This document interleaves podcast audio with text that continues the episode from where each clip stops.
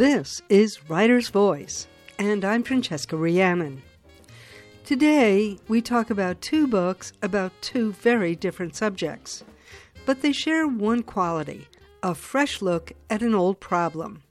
First, we talk with Mike Rothschild about his book, Jewish Space Lasers The Rothschilds and 200 Years of Conspiracy Theories. It's about the persistence of right wing anti Semitism. Then, later in the show, Adam Hart tells us about how people become prey for wild animals and why conservation to preserve wildlife needs to take human concerns into account to succeed.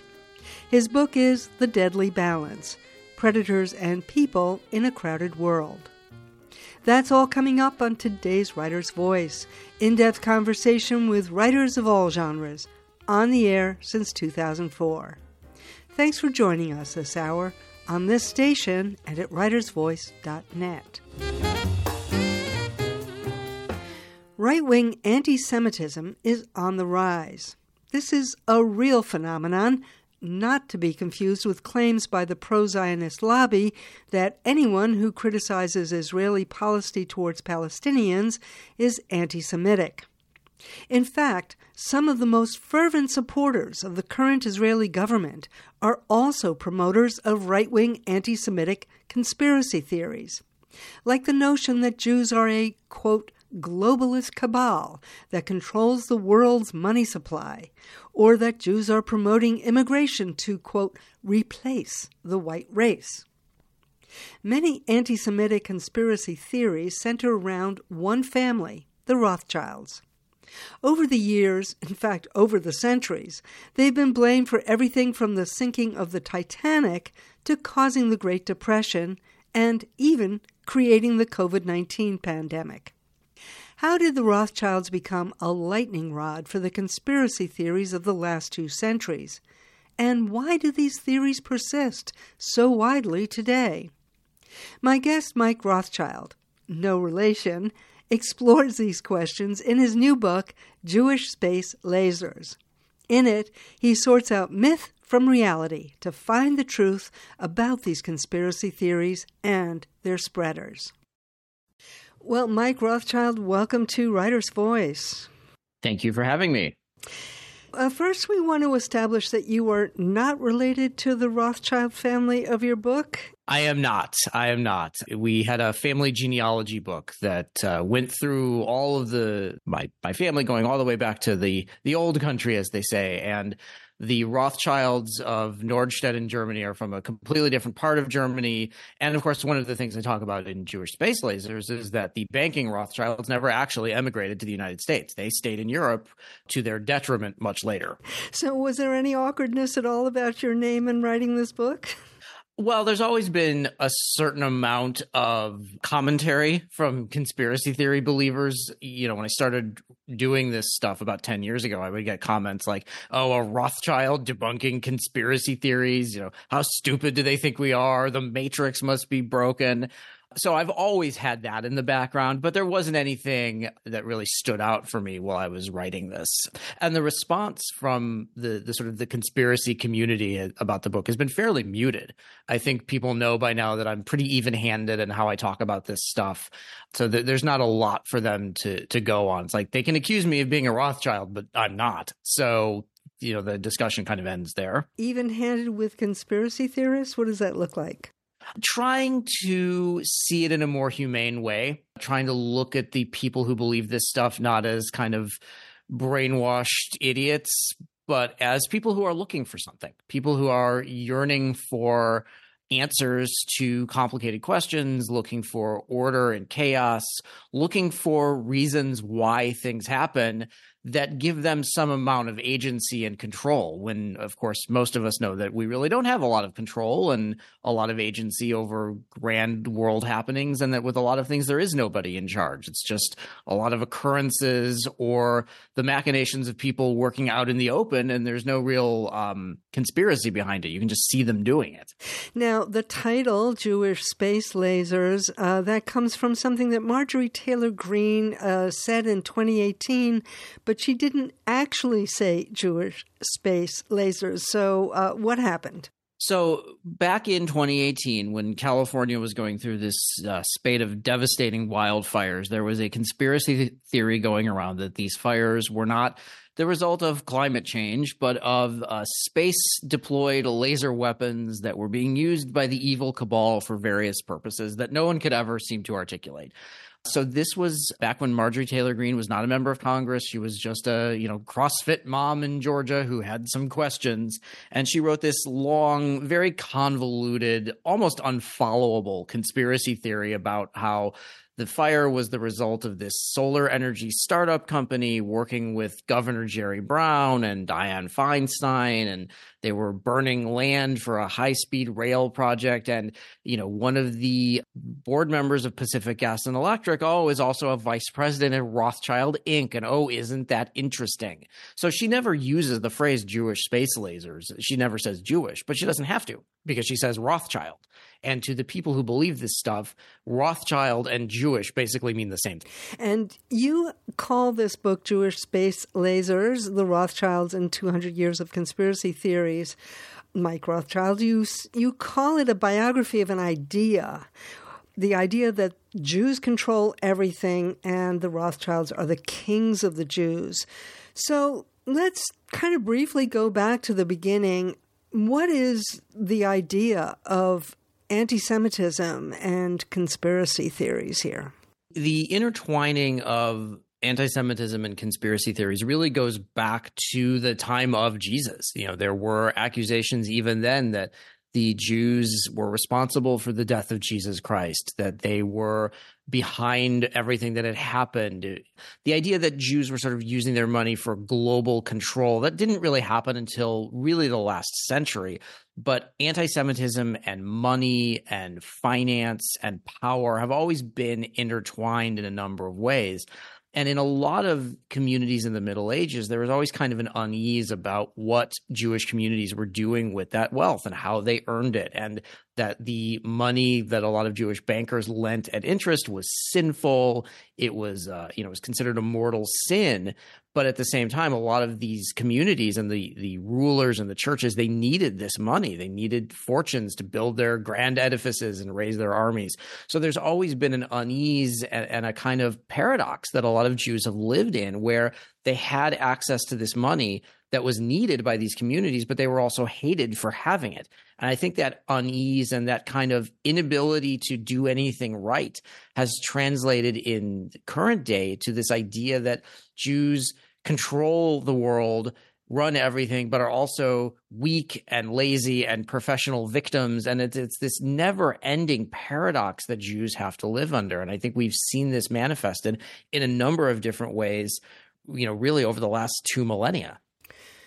You mentioned the Middle Ages. The Rothschild family started after that in the 1700s, but you do uh, root the founding of their of their House of Rothschild of of their financial business in the role that Jews had played, which you've you've just kind of hinted out. But you know, lay this out for us because the vast majority of Jews in Europe were grindingly poor. Absolutely. Yes.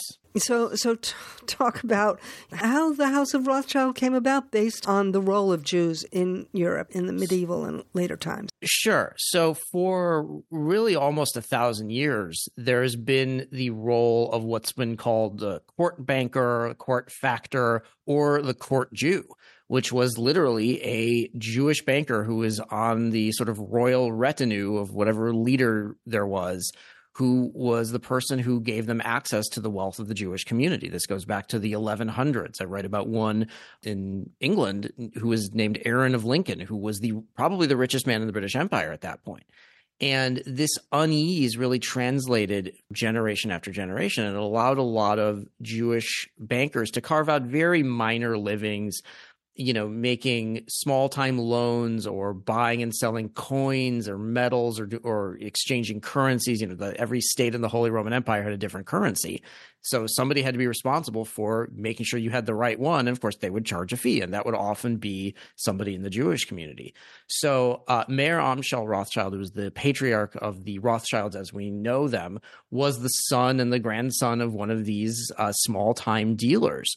Now, Meir actually left Frankfurt uh, he was able to leave the Jewish ghetto and he was uh, he was at rabbinical school, but he had to come back because his parents died and he was suddenly responsible for raising the rest of his family.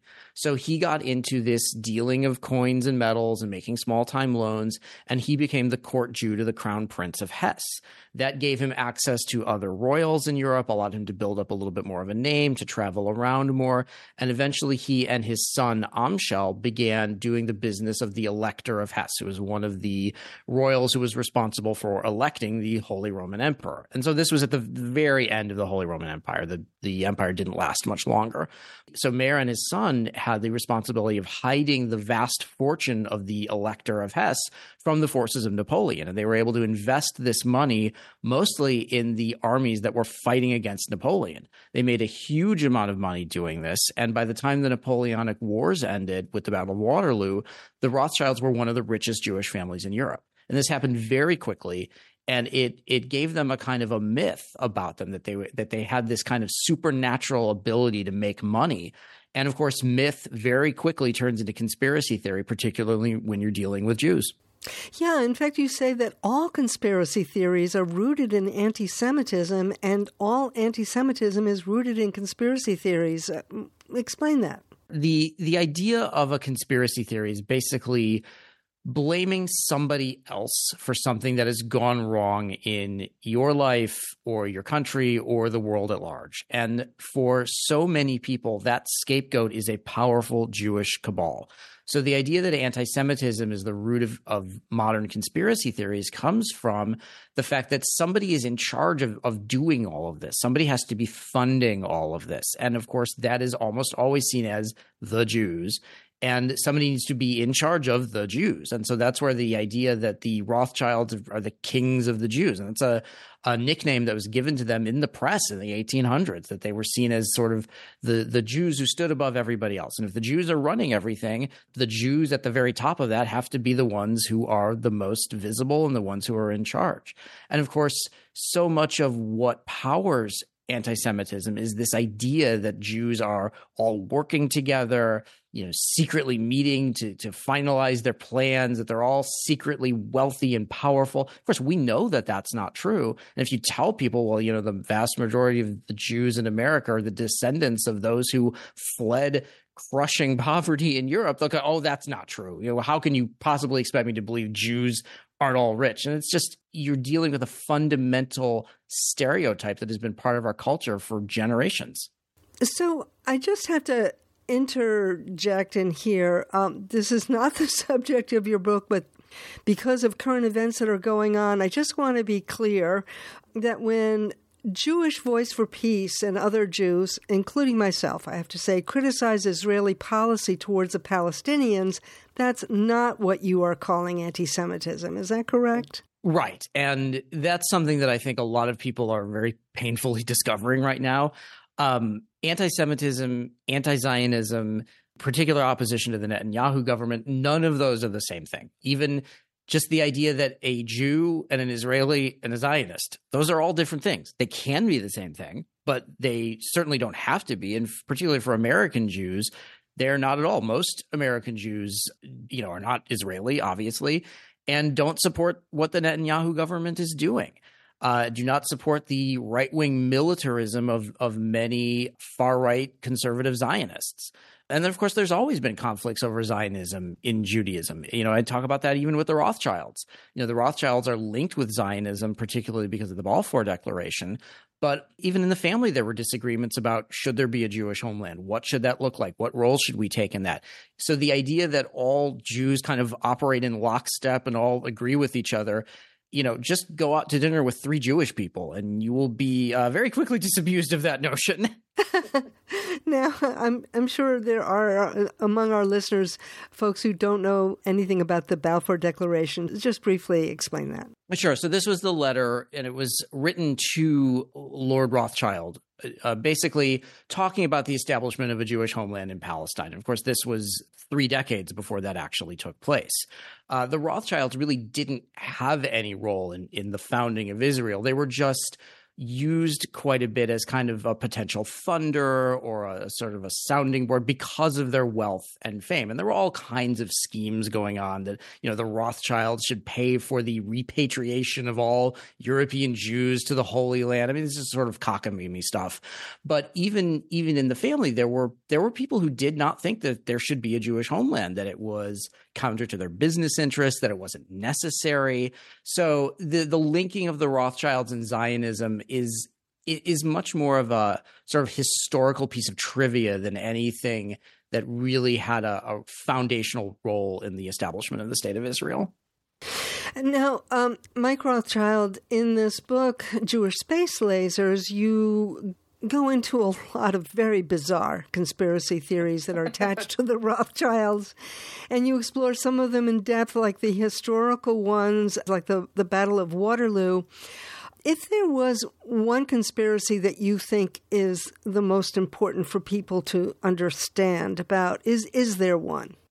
That's a really good question. You know, the Waterloo one is really the foundation of of the modern Rothschild myth, but I don't know it's that it's really the most important one now. I think it's really crucial to understand for sort of why this family continues to be used as the punching bag for the conspiracy theory community.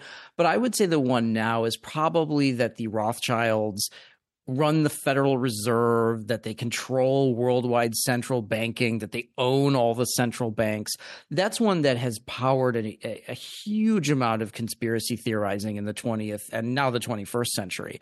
Uh, the idea that the Rothschilds secretly were part of the founding of the Federal Reserve. And it doesn't take a lot of research to figure out that they were not part of it at all. There was a meeting to establish the Federal Reserve. There were representatives of the, I think the three biggest banks in New York there, and the Rothschilds just weren't part of that. They they were never part of the New York banking establishment. That's one of the things that really uh, hamstrung them in the 20th century was that they they weren't on Wall Street. They didn't have that kind of representation. So not only is accusing the Rothschilds of being part of the founding and control of the Federal Reserve, not only is it an anti Semitic conspiracy theory, it's just not even accurate. Uh, not that these people really care about that at all, but it's one of those things where if you look into it at all, you'll find that this, that it completely falls apart. Mm-hmm. Well, none of them were really accurate, but as you say, they weren't even here. so. Right, right, right. There were there is no Rothschild. I mean, there is a Rothschild and Company in New York, but it's not or maybe there isn't anymore, but there used to be. And it was never one of the major Wall Street banks. Um, they just never had that role, and they never were on the level of Morgan or Rockefeller or even some of the other German Jewish bankers like the Warburgs or the Guggenheims. They, they just they were just never there. They did have a couple of agents here at different times, and I was just knew nothing about this, but you actually make a link between Donald Trump and his relationship to a member of the Rothschild family. In fact, you even say that um, there is a link between Trump and the heart of the Russian interference in the 2016 election and the Rothschilds that you say likely played at least some role in propelling Trump into office in the first place. Yeah, there are a number of links between Trump and the Rothschilds, either the family personally or the the Rothschild Inc. business. And you know, the biggest one is that his former Commerce Secretary Wilbur Ross was the bankruptcy guy at Rothschild Inc. in the 80s and early 90s, and it was Wilbur Ross who came in and bailed out the Trump Taj Mahal and saw the sort of frenzy of celebrity around Donald Trump and said, hey, we can use this to our advantage. And they cooked up a deal where Trump would sell off some of the Taj Mahal, but he would keep some of it and he wouldn't declare bankruptcy. And obviously, it's really complicated.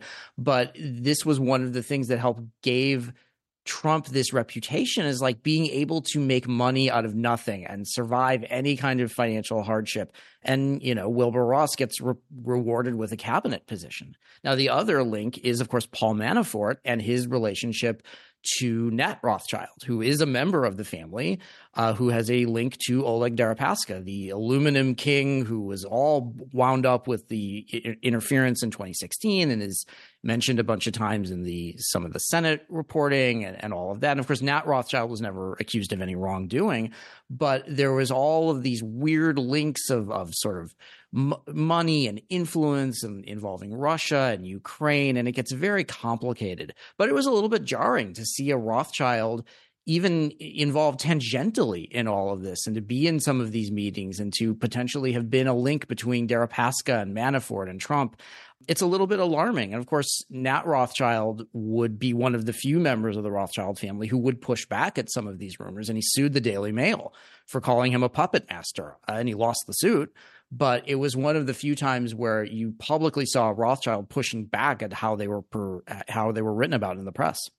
So an actual conspiracy, right? High happening in broad daylight that the that the MAGA nation never mentions. Right. Right. Never, never mention uh, Trump's potential links to the Rothschilds or to the Rothschild fortune because, you know, that would be inconvenient for them. Now, you know, I've heard Trump using the term globalism and globalists talk about this term globalism and and link it to the rise of conspiracy theories on the internet and and then also link it to George Soros because there's there's a tangled tale here. Sure. The term globalist is really another version of the canard that Jews are rootless, that they have no loyalty to their country, that they are citizens of the world. You know, this is a slur that goes back to the 30s in the Soviet Union, where Jewish communities were accused of rootless cosmopolitanism. I mean, it's a sort of a nonsense phrase, but it basically means that they are citizens of the globe. And that is used now as as a connotation that Jews are much more concerned with world affairs than any one nation, and in particular the United States. And of course, this is used against George Soros all the time. That he is uh, someone who wants to take over the world. That his loyalty is to himself and his money, and that he does he is disloyal to the United States, where of course he's a naturalized citizen. It's one of those things where it denotes that you care more about world government than your own government. And it's it's basically another way of saying disloyal. Now, George Soros has been behind a lot of support for democracy initiatives. Is this what's put him in their sights? And, and why is he a stand in for the Rothschilds? Well, it's interesting because in the 80s, Soros was very much aligned with Republican politics. He was a he was a supporter of Ronald Reagan. He was helping support uh, the democratization of you know post Eastern Bloc nations. I mean, this is really somebody that you would think that the right would have gotten behind. And they were for a while, but then in 2004, Soros began openly supporting the presidential campaign of John Kerry and openly opposing the Iraq War. And this was, you know, still just a few years post 9 11. It was still very much that toxic patriotism of with us or with the terrorists. And I think Soros immediately became the public enemy number one of this kind of toxic, mutated jingoism that said that anybody who didn't support George W. Bush in the Iraq War was a terrorist and was evil and was on the wrong side. And of course, Soros, you know, he's he's an elderly Jew. He has this thick accent. He says things that are sometimes can be easily taken out of context. And he was funding quite a few progressive social causes. He was funding and still continues to fund access to reproductive rights, drug legalization, prison reform. Uh, th- these were things that very easy that were very easily twisted to say things like, "Oh, he wants to empty all the prisons and he wants to make crack legal and all this other stuff." And so, within really just a year or two, you had this Soros industry where people like Glenn Beck, people like Bill O'Reilly were talking about him every night as the the, the the single biggest opponent of democracy, the you know freedom, the biggest funder of Obama and all this other stuff. And it you know it happened very quickly because he was much more visible than the Rothschilds were, and the Rothschilds really never got involved in American politics. And of course, Soros did, and that's the big thing that made him a very quick, easy target. Now, one of the uh, strangest and uh, uh, most lethal kinds of conspiracy theories that are around these days is replacement theory. Talk about replacement theory and, and how it links back to, I mean, something I have a hard time understanding, but how does it link back to the whole long history of anti Semitism and anti Semitic tropes? Sure. So the idea that the Jews in general, the Rothschilds in particular, were funding uh, race mixing and miscegenation that that goes back to the Nazis. You know, you can find that in Nazi propaganda, worries about you know Jewish bankers importing Africans to French cities to you know erase the white race there it was really adapted after the war by a number of European and particularly French neo Nazis. The idea that uh, Jewish money was essentially paying for what they distur- what they described as the mongrelizing of Europe, and this would eventually take the form we know of as the Great Replacement theory. Now, Great Replacement is a little bit less anti-Semitic than a lot of things like white genocide, which is a topic that was very hot in uh, you know, neo-Nazi and white supremacist circles in the 70s and 80s, the idea of the what's called the Zog, the Zionist occupied government, that was all mixed together. Great Replacement is a little bit less anti-Semitic on the surface, but of course it's in, it's entirely anti-Semitic once you really look at it. But it's still this idea that that Jewish interests, Jewish money is funding or responsible for widespread immigration of non-whites into white countries, so that they will outbreed and outvote white people, and eventually uh, lead to the kind of what they describe as the mongrelizing of the entire world. And it's a, it's a hideously racist, anti Semitic, and violent conspiracy theory. So, you know, how do we combat this, really? What is your sense? I mean, this book is is a step in the right direction, but it just seems like anti-Semitism is is exploding all over the place. Of course, we talked before. I mean, it doesn't help that Israel is doing what it's doing, but we really have to separate Israel from the kinds of things that you talk about in your book. So, what can people do? Yeah, and it's a huge problem. And, you know, this spike in right wing anti Semitism really started probably 10 years ago, or, or maybe even longer than that, certainly with the anti Soros industry, but that was a little bit more focused on Soros specifically. But now we're seeing this, this massive spike in right wing anti Semitism. And of course, now in the last few months, there's been a spike in left wing anti Semitism, but it's really still nowhere near as the anti Semitism you'll find on the right. And I think what we can do is is first understand the scale of the problem and that our good intentions are not going to solve a problem that has been around for the last 2000 years. That that is not going to end this generation. But what we can do is end it in our own lives and really understand the terminology that anti-Semites use, understand the catchphrases and the codes that they use, and when we see people in our own lives doing that, or when we do it, when we are falling back on Jewish stereotypes of Jew, you know, stereotypes of Jews being cheap, Jews being powerful, Jews being in control, all Jews thinking alike, we can catch it in ourselves and in the people that we know and and really forcefully push back against it. You know, we we're not going to be able to do anything about sort of global anti-Jewish sentiment, but I think in very small scale ways we can stop it in our lives and and maybe slow it down culturally and globally that way. Well, as I said before, your book is a step in that direction. Jewish Space Lasers, The Rothschilds, and 200 Years of Conspiracy Theories. Mike Rothschild has been really great talking with you about this book. Well, thank you very much. Mike Rothschild is a journalist and author of two books the one we spoke about today, and another one about QAnon. He's an expert on the intersection between internet culture and politics through the lens of conspiracy theories. Read an excerpt from Jewish read an excerpt from Jewish Space Lasers at writersvoice.net. Next up, how to protect wildlife by protecting people. Stay tuned after the break.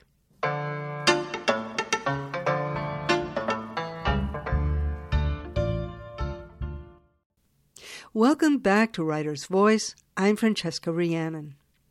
Go to writersvoice.net to find more great content, including web only features like interview transcripts and extended interviews. This past October, a couple camping in Banff National Park in Canada was attacked and killed by a grizzly bear. But in general, bear attacks in North America are pretty rare.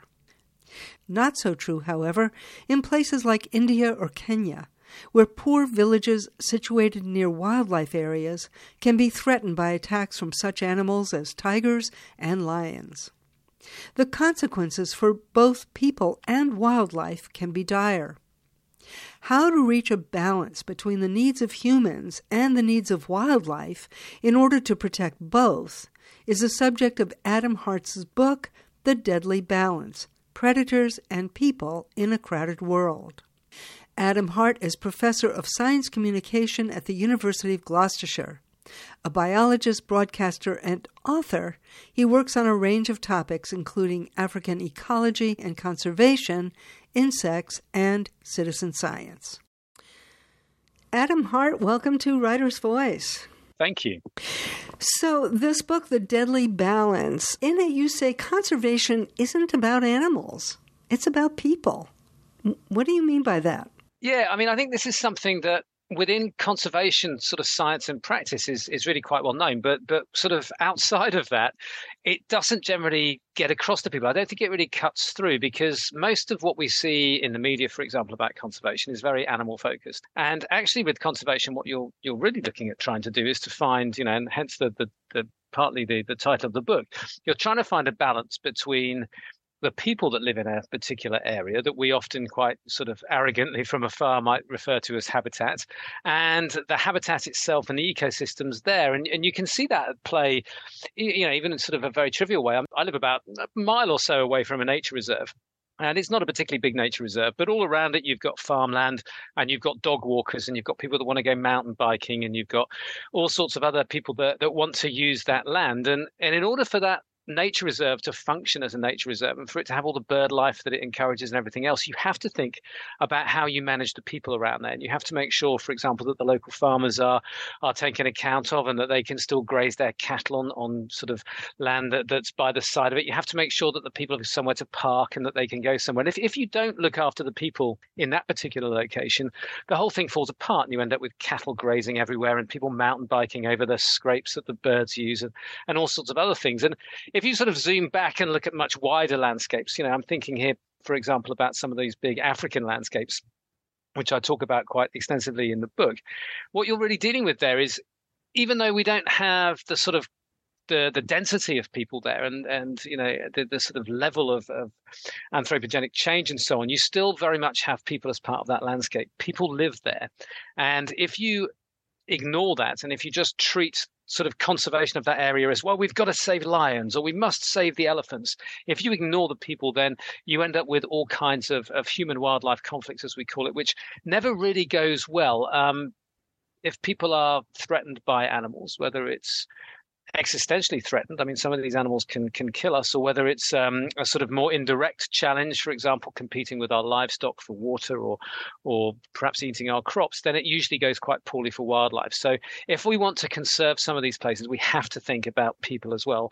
If we don't, then what experience tells us is that it nearly always goes badly.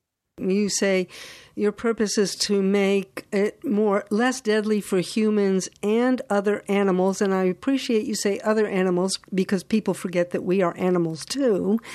Where predators can live without the fear of persecution and humans can avoid becoming prey. And one of the things that was uh, so interesting to me is I, I, I'm sure this is the first book I've ever read or even known about that focused a lot about us as prey, humans as prey. Most of us in the global north don't fear becoming prey unless we're hiking in grizzly country, but it's a distinct reality for many people in the global south. Why is that? Yeah, if you think about certain um, regions, certain areas, for example, parts of India at the moment, particularly with tigers and leopards, you've got areas of, of lion country in places like Tanzania and Zimbabwe and Zambia where yeah, it's it's not like it's it's a very high probability but nonetheless, it is part of your sort of danger landscape, if you like, that there is the possibility that you may be taken by a wild animal. And, and that wild animal won't just be attacking you in a defensive way. It won't be a case of you being in the wrong place at the wrong time and sort of cornering it. You know, there's a lot of these kind of narratives out there. Actually, in many cases, there'll be the consequence of that animal hunting you as a prey item. And we see this in India a lot at the moment. I'm getting almost daily updates from from people out there who are studying some of these conflicts, particularly with tigers and leopards. And what we're finding out there is an awful lot of people are, are falling prey to some of these big cats as the big cats there are increasing in number.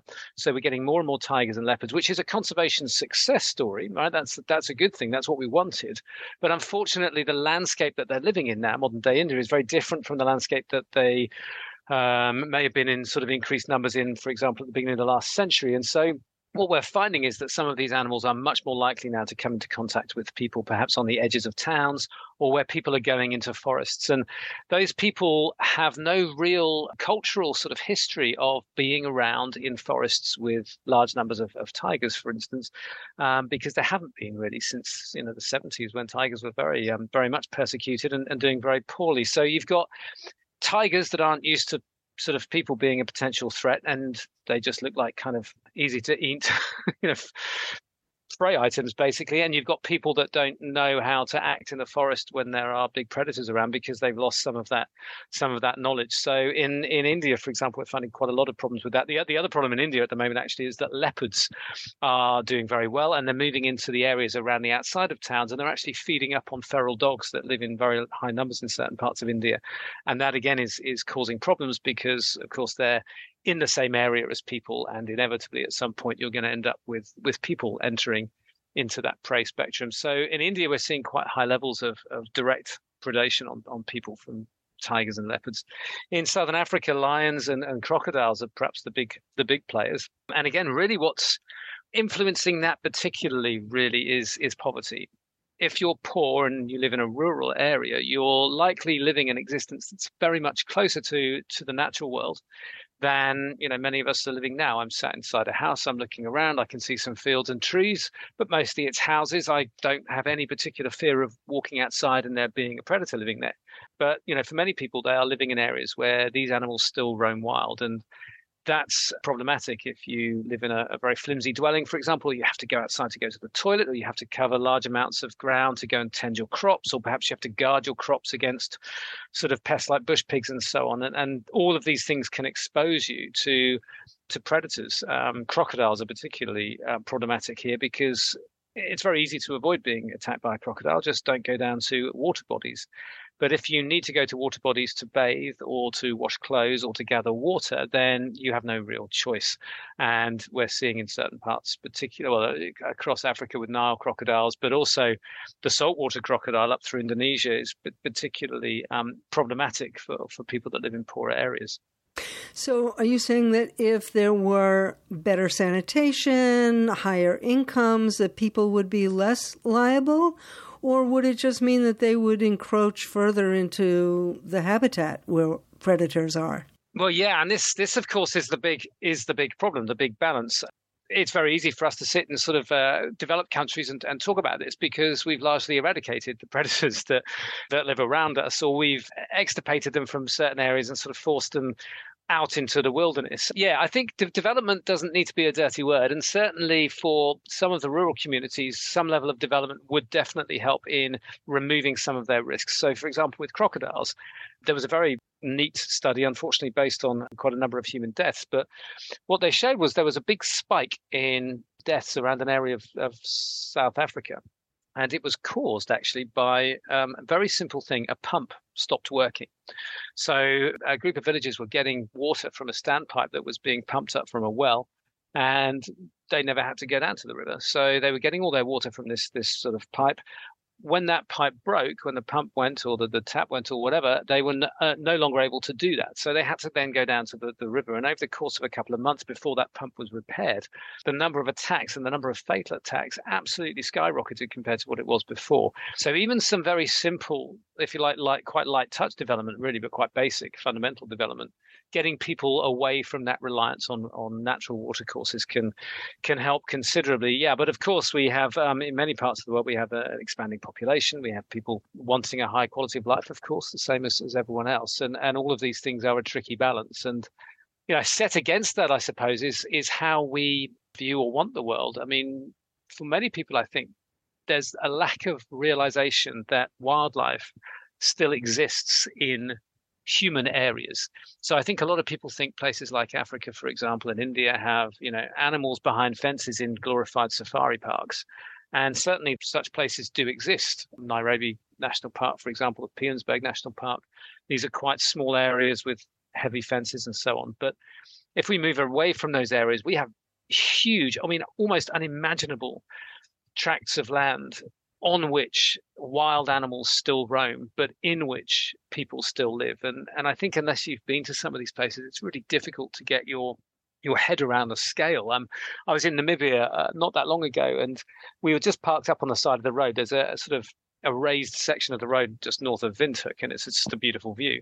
So we stopped the vehicle and got out and just had a little look. And I, I, got my phone out just to see where we were, and and I kind of zoomed out and zoomed out and zoomed out, and sort of I realised that this enormous vista that I was looking at, you know, the horizon seemed like it went on forever. Was probably at the height I was standing about six miles away, and I drew a little kind of circle in my head on, on that map, and then kept zooming out and kept zooming out, and I realised that little circle that I could see was barely the O in the place name that we were at of a very, very small place. And when you zoom out, you just kept zooming out and zooming out, and you realize just how vast some of these areas are.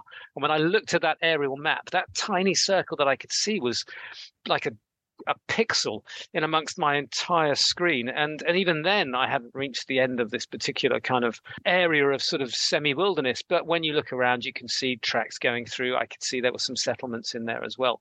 And it's these sorts of vast areas that I think we really need to be careful about protecting because this is where we still have wildlife living, you know, naturally. It's not behind a fence. It's not reliant on people paying for, you know, their um, entry fee to go and see it like a sort of giant zoo, right? It's still there. But in those landscapes, we also have people, and it's that balance that's very tricky. And I think you know, it's important people understand that that's the, the, the situation in many parts of the world. This is Writer's Voice, and I'm Francesca Rheannon. We're talking with wildlife biologist Adam Hart about his book, The Deadly Balance Predators and People in a Crowded World. Well, in Namibia or in India or elsewhere, what are some of the things that are being done to protect both wildlife and people? So, things like lions. The first thing really you need to be thinking about is, is livestock.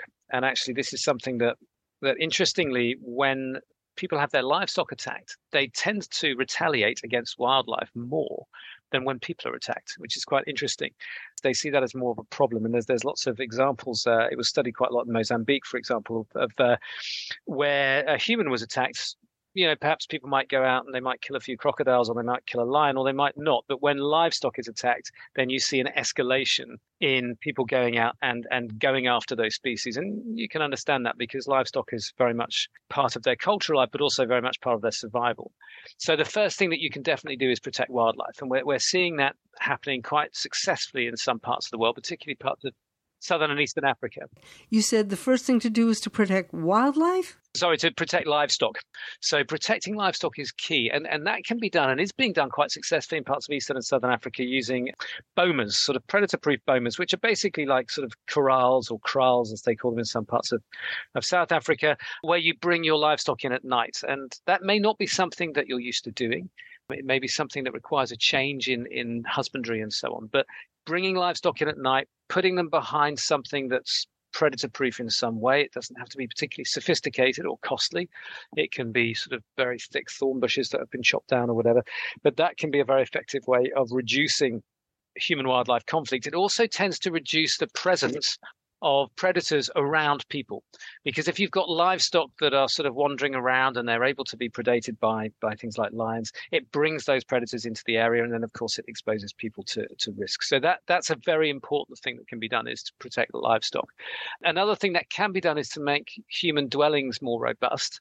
That can be easier said than done particularly if people are moving around or if people don't have access really to a lot of building materials. But it's certainly something that's worth considering because uh, there are lots of reports, for example, throughout Tanzania of, of lions uh, barging through um, walls, climbing up the outside of walls and sort of sliding down through the gaps um, between the walls and roof and so on. So trying to sort of predator proof houses and dwellings can be useful. Also, there's a lot of studies now that are being done looking at the people that are attacked. Where are they attacked? When are they attacked? What are they doing when they're attacked? And that sort of knowledge can really help. So tiger attacks, for example, in um, in some parts of India have been studied quite extensively. And what you can see is that the people most likely to be attacked are usually men. They're usually out in forests. They're often fishing. They're often on their own, or they're in groups, but they're in groups that are very strung out. So keeping together in a in a tight group, for example, is definitely something that's worthwhile. There are certain times of the day, and there are even certain times of the lunar cycle, which are worth avoiding. So having a bit more knowledge about some of these attacks can certainly help. So all of those things are are useful. The other thing that can be done is to give predators value. So, I mean, I suppose a simple sort of way to look at it is that, is that if a rat, if you have a rat in your house, and you know it's just a rat and it's not really worth anything to you, then you'll you might well just want to get rid of it. But if that rat is suddenly worth a few thousand dollars, then you might want to get into the rat breeding business, right?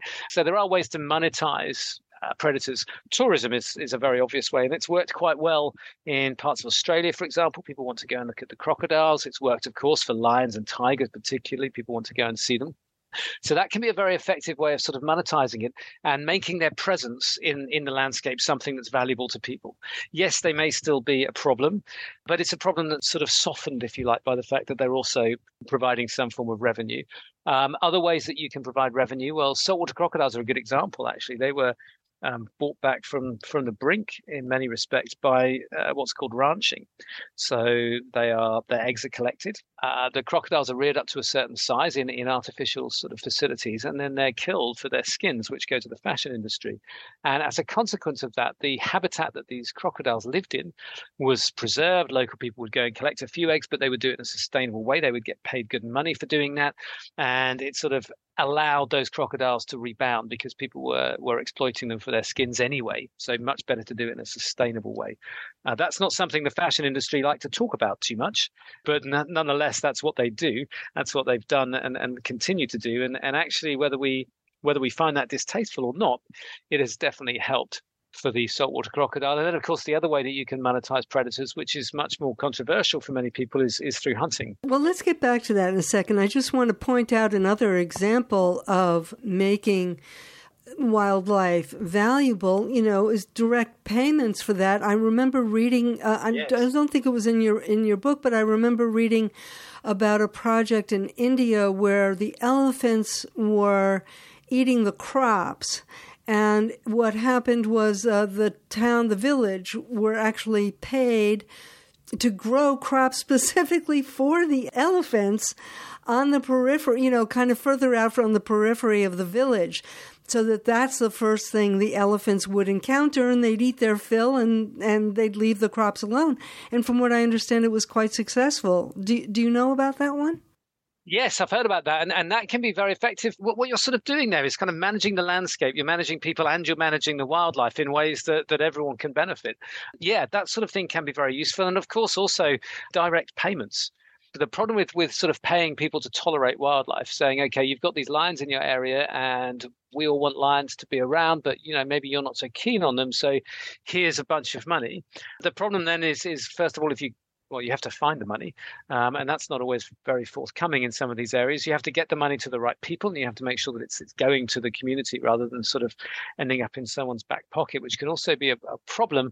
But it has to continue and be sustained, and and that can be can be an issue. But yeah, these types of I mean, we, we need these sorts of more imaginative solutions if we if we want these animals to, to be right by the side. And you know, I, I, guess the yeah, so the other the other way to get money is is through through the type of hunting that's become known as trophy hunting, and that that becomes quite controversial, although not that controversial actually in lots of conservation, but you actually start this book, Adam Hart. You start The Deadly Balance tracking lions soon after the famous Cecil the lion, who was from that area that you were in, was killed by a trophy hunter. And I remember when I read about that, I was just devastated. But actually, this was kind of what happens with trophy hunting that it hunts older animals that have already kind of reproduced their kind and it leaves younger animals alone.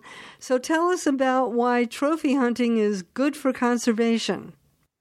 Yeah, well, I would sort of caveat that really before we get too far into it. With with well regulated, well managed trophy hunting is is good for conservation, and the way it works or can be um, is exactly as you say. Within any population, there'll be older um, individuals that are probably no longer breeding. So they've been kicked out. For example, you see it with elephants, older elephants. You see it with with lions, um, and so on. And they're they're no longer sort of a, a sort of a breeding part of that population. So their removal actually will make no effect on the population other than to reduce it by one. Um, it won't affect the future um, population. So the idea behind sort of regulated hunting is that people will pay, hunters will pay to come to a particular area, often paying quite handsomely to hunt an animal sometimes over the course of several weeks. I mean, a classic African safari might be as long as three months. These days, perhaps um, somewhere between a week and three weeks. And they will pay to hunt a particular animal, perhaps in a particular way. And that money, in the ideal world, and of course we don't always live in an ideal world, but in the ideal world, that money goes to pay local people for their services. It can go and be folded back into the community. They pay quite a lot of tax uh, within the country, which again can can fund conservation and so on. So the idea behind trophy hunting as part of conservation is that it funds, it provides revenue. Actually, hunting an animal doesn't conserve anything. It's the revenue that it generates that can be used to fund conservation. And when it works, uh, it can work very very, very well. And you know, there are examples of it working well in parts of Namibia, for example, in parts of um, Zimbabwe, and so on. Um, there are other examples of it working poorly. Perhaps um, people are not killing the correct animals. Um, they're taking younger animals, for instance, or they're taking too many animals. That's obviously harmful. And there are also examples where revenue isn't going either to conservation or to communities. But yeah, it's a complex activity that that actually takes part place across the world. And so this is not a particularly uh, unusual activity, but yes, in, in places where you have things like lions, for example, species like lions and elephants, that can be problematic. Having hunting that provides revenue for, for the people living in that area can be, if you like, an incentive to keep those animals there. But you know, it's all it's all part of the toolkit. There's no one sort of great solution that will that will fix all of this, unfortunately. But yeah, trophy hunting, regulated trophy hunting, can certainly be part of that toolkit. You have listed three main factors that put pressure on predators. For example, tigers. Uh, persecution, we've talked about because they're dangerous to us and livestock. Habitat reduction, we've also talked about. The third one is that we deplete their prey. And so my my question is is when you are keeping tigers successfully from predating livestock, are people also going out and hunting the prey of tigers so that they don't have enough to eat? Well, if they are with with the case of tigers, then they're then they're likely doing so illegally. So so India has quite strict regulations on hunting. So almost certainly in, in parts of India that that necessarily isn't the problem. The, the bigger problem is that well, first of all, you have illegal um, offtake of, of these animals, poaching, um, but you also have uh, our livestock competing with them for particular um, forage for, for water and so on. And also human activity can tend to scare wild animals. So if we are living in and around the edges of forests, for example, we may well find in those edge habitats fewer prey species living. And that then becomes a problem because what, what you have with tigers is a, a, type of ecology where the males will disperse. Younger males will stay with their mother for a while, but after a while, they get kicked out. Their mother doesn't want to feed them anymore. Their father, who has this sort of big territory, perhaps with several females living inside, certainly doesn't want some young, you know, young males sticking around all the time. He's uh, still in breeding condition. So these young males get kicked out and they get bullied out pretty swiftly. And so they get moved to the edges of, of habitats. Now, three, four hundred years ago, more than that, perhaps, there would have been very extensive forests and, and sort of corridors throughout the, the land where they can move around, more or less unseen, actually, quite frequently that's not the case now. We've fragmented the habitat and we tend to force them towards the edges. Everything's an edge when you have smaller and smaller areas.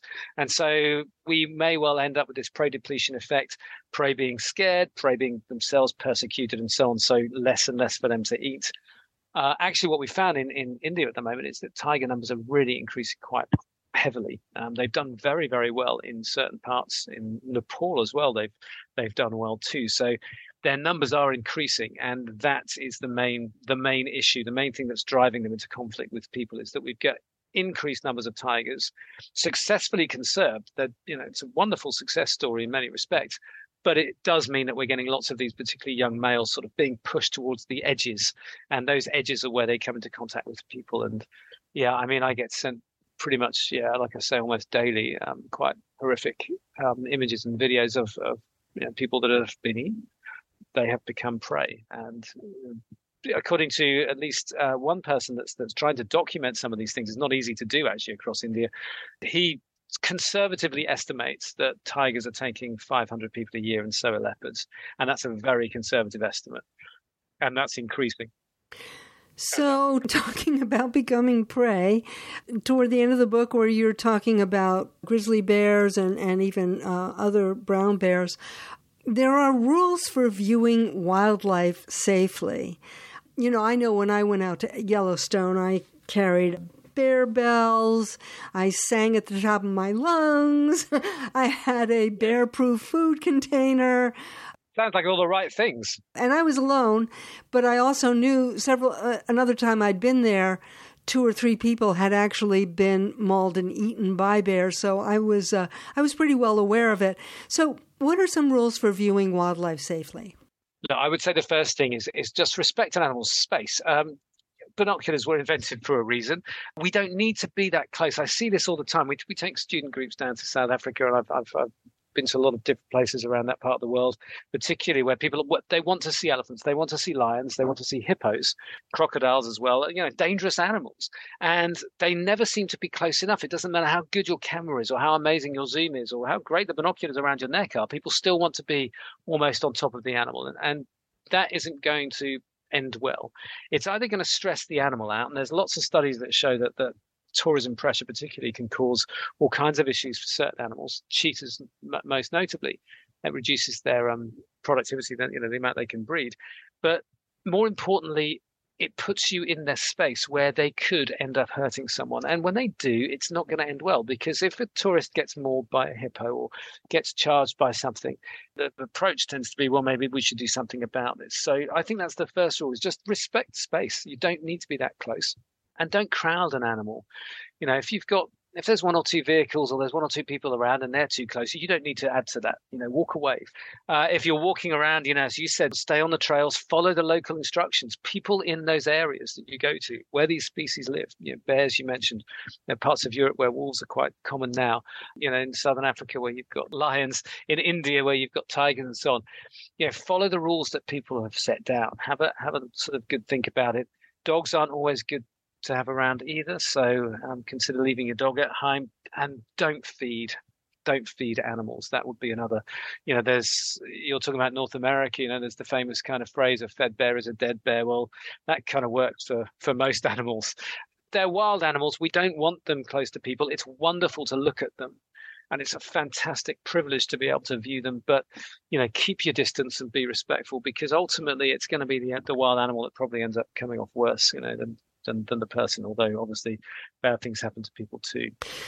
Well, very good advice. And there's so much more that we didn't have a chance to get to. This is really a fascinating book, an unusual book. The Deadly Balance Predators and People in a Crowded World. Adam Hart, thank you so much. Thank you. It's been a pleasure. Go to writersvoice.net to read an excerpt from The Deadly Balance. Next week on Writer's Voice, we talk with Sy Montgomery of The Soul of an Octopus fame, along with illustrator Matt Patterson, about their acclaimed new book, Of Time and Turtles Mending the World Shell by Shattered Shell. Don't miss it. That's it this week for Writer's Voice. Go to writersvoice.net to listen to or download past shows, plus find out more about our guests or read book excerpts and you can read interview transcripts at the Writer's Voice Substack. I'm your host, Francesca Rheannon.